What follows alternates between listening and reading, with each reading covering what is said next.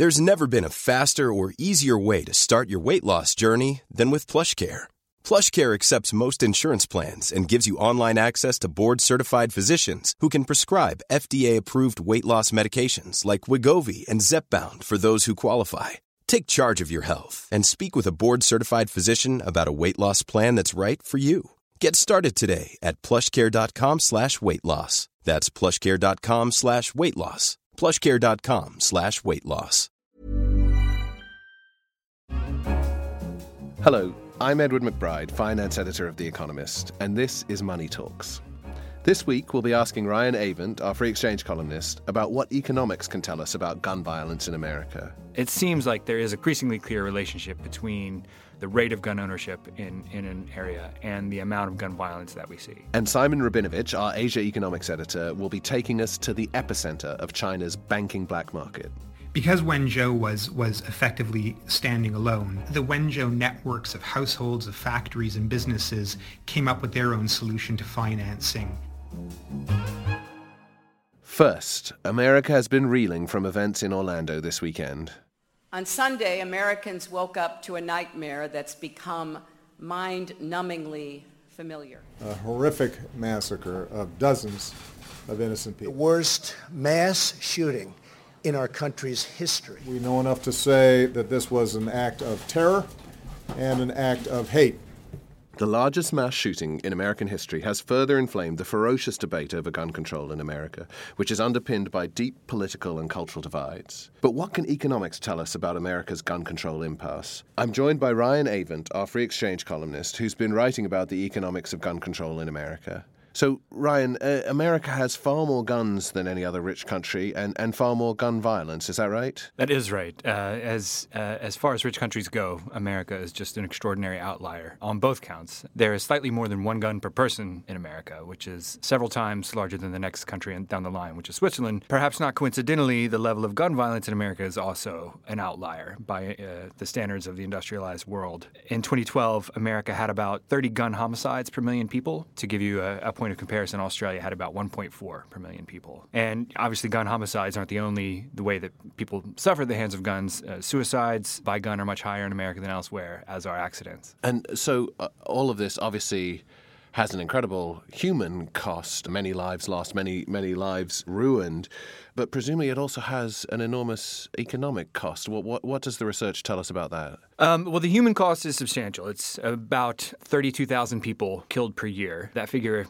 just surpassed the number of Americans killed in car accidents. It's it's difficult to put a precise figure on the cost uh, of gun violence. One estimate in 2012 put the number at about 300 billion and academics which have tried to, to sort of assign the social cost of gun violence to each gun have said that if we were going to incorporate that cost into the purchase, it would raise gun prices by as much as $1,800. So the economic effect uh, of these guns is, is, is just enormous. But of course, uh, gun rights activists in America say that the, the solution to criminals with guns is to have more law abiding citizens with guns, that guns are a deterrent to crime.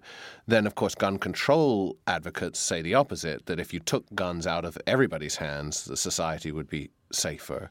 Is there good uh, evidence uh, to support one side or the other of that argument? Increasingly, there is, but it's a much harder thing to kind of adjudicate than you would imagine. If you were to put together a chart that had the number of guns uh, in a country on one axis and gun violence on the other, you get a very clear correlation between the two, and it would seem like uh, the connection is obvious. But when people try to dig into the numbers to really establish the causation, it becomes more complicated. As gun rights advocates argue, it could be that people are buying more guns in response to high crime levels in order to protect themselves. But over the last sort of 15 to 20 20 years as researchers have dug into the questions and tried to use more fine grained data and natural experiments uh, involving kind of when gun control laws are passed at, the, at local levels, it seems like there is a clear, uh, an increasingly clear relationship between the rate of gun ownership in, in an area and the amount of gun violence that we see. So, if, as you say, the, the evidence has become clearer uh, that more guns do indeed lead to more gun violence, then you would expect uh, there to be political pressure in America to adopt some kind of stricter controls on, on the sales of guns. And, and indeed, most polls show that a majority of Americans are, are, are in favor of that. So, why does that not happen in spite the terrible persistence of uh, massacres like the one that took place in Orlando? It boils down to two things, really. One is just the political economy of the issue, which is that you have a majority that is in favor of gun control, but at kind of a low intensity level, that it's an issue that they care about, but they also care about lots of other issues. On the other hand, gun rights activists have a very high kind of preference intensity. They feel very strongly about this issue uh, to the exclusion of almost all else. And that imbalance uh, is especially nasty in America because of the ways in which the, the U.S. political system enables minorities within Congress to have outsized power. So after the Sandy Hook massacre in 2013, there was a bill that was sponsored by both a Democrat and a Republican to adopt background checks in almost all gun purchases. This measure received a majority of votes in the Senate, but it nonetheless didn't move forward because the majority wasn't big enough to get over this procedural threshold. So the two of those things combined really make it difficult to get anything done. So, one of the reasons that, that measures like the one you just described seem so often to go down to defeat in America's Congress is that they're portrayed as the thin end of the wedge, the first step in, in a secret government plan to, to take everyone's uh, guns away of every description, even from law abiding citizens, even ones that have gone through background checks and so on. What would it take to significantly reduce gun violence? I mean, would the worst fears of the NRA have to be realized and everyone's weapons confiscated? I think if you wanted to move American rates of gun violence to a level like that in another rich country, it would take quite substantial gun control measures. Australia passed sweeping measures after 1996 that banned assault weapons, banned certain kinds of powerful shotguns, which made it much harder to get a license to own a gun, uh, which led to buybacks of, of, all, of millions of guns and had quite substantial effects on gun crime as a result. But I do think that uh, the evidence suggests that even smaller measures can have a meaningful effect. Every little bit helps, I think. Ryan Avent, thank you very much. Let us know what you think by tweeting us at Economist Radio or emailing radio at economist.com. Now, China's economy has long been a little murky. From secretive state owned firms to suspect statistics, good information has always been a little elusive. But there's one place in particular, the remote port city of Wenzhou, that's even harder to make sense of, but has nevertheless become a central character in the ongoing drama of Chinese finance. Simon Rabinovitch, our Asia economics editor, joins me now from Shanghai. Simon, what makes Wenzhou so unique? So Wenzhou is a, is a city in eastern China, and, and it's always stood apart from the rest of China for a variety of reasons. Geographically, it's relatively isolated. It's, it's a coastal city, but it's ringed by mountains on the land side. Linguistically, the, the Wenzhou dialect is basically not understood by anybody else in China. And so it's always been its own place. It's always been sort of one of the most aggressive marketplaces in China.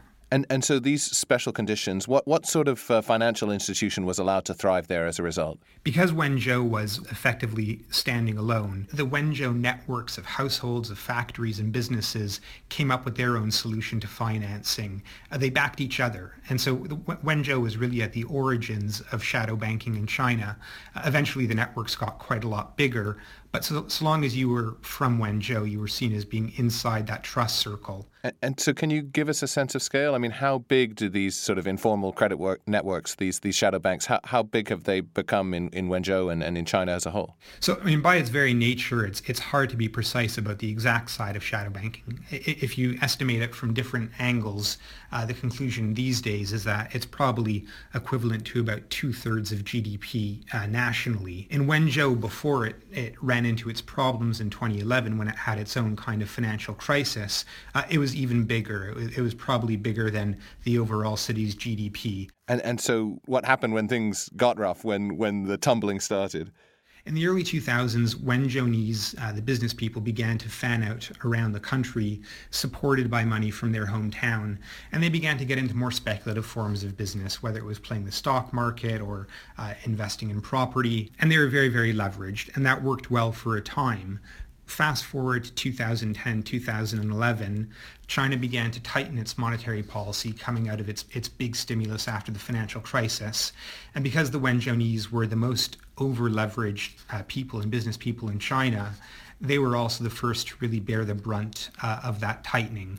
So you began to have a series of defaults. And because the, the financial system was so shadowy and so opaque, you had these long, long chains of debt financing uh, that were ultimately very, very difficult to unpick.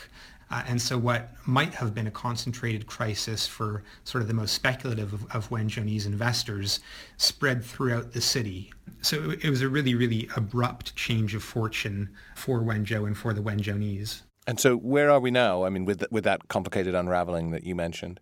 Five years on, the city is still slowly picking up the pieces from that. There's been a big, big effort from the central government to, to bring the shadow banking into the sunlight, is how they often describe it. Uh, there's also been a big effort with, with bankruptcy law in Wenzhou because so many businesses got into trouble. Um, there was this question of how could you begin to restructure them. Bankruptcy law is something which is really in its infancy in China, uh, and Wenzhou, you know, having been at the forefront of experimenting with private sector-led development in the 1980s and 1990s, is now at the forefront with experimenting with bankruptcy law and restructuring. If you look at the growth in Wenzhou, it's it's begun to pick up a little bit. Property prices have also been turning up, but they're still about 40 to 30 percent roughly below their peak five years ago.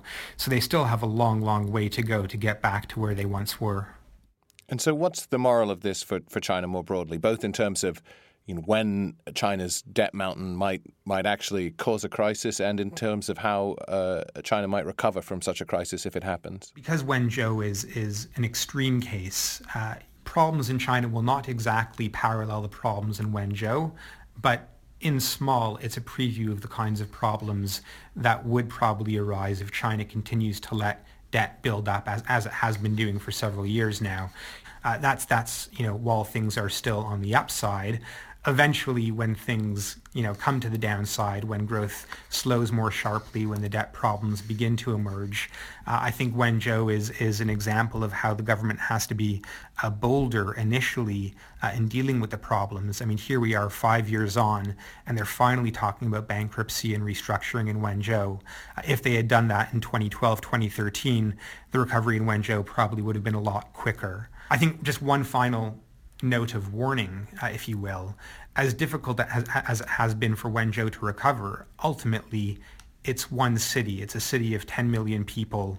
If you have bigger cities, bigger provinces running into problems without a similar sized country around them to support them, then I think the overall recovery story becomes one that uh, potentially is even longer and more protracted. Simon Rabinovitch, thank you very much. Thank you very much. That's it for Money Talks this week. Goodbye.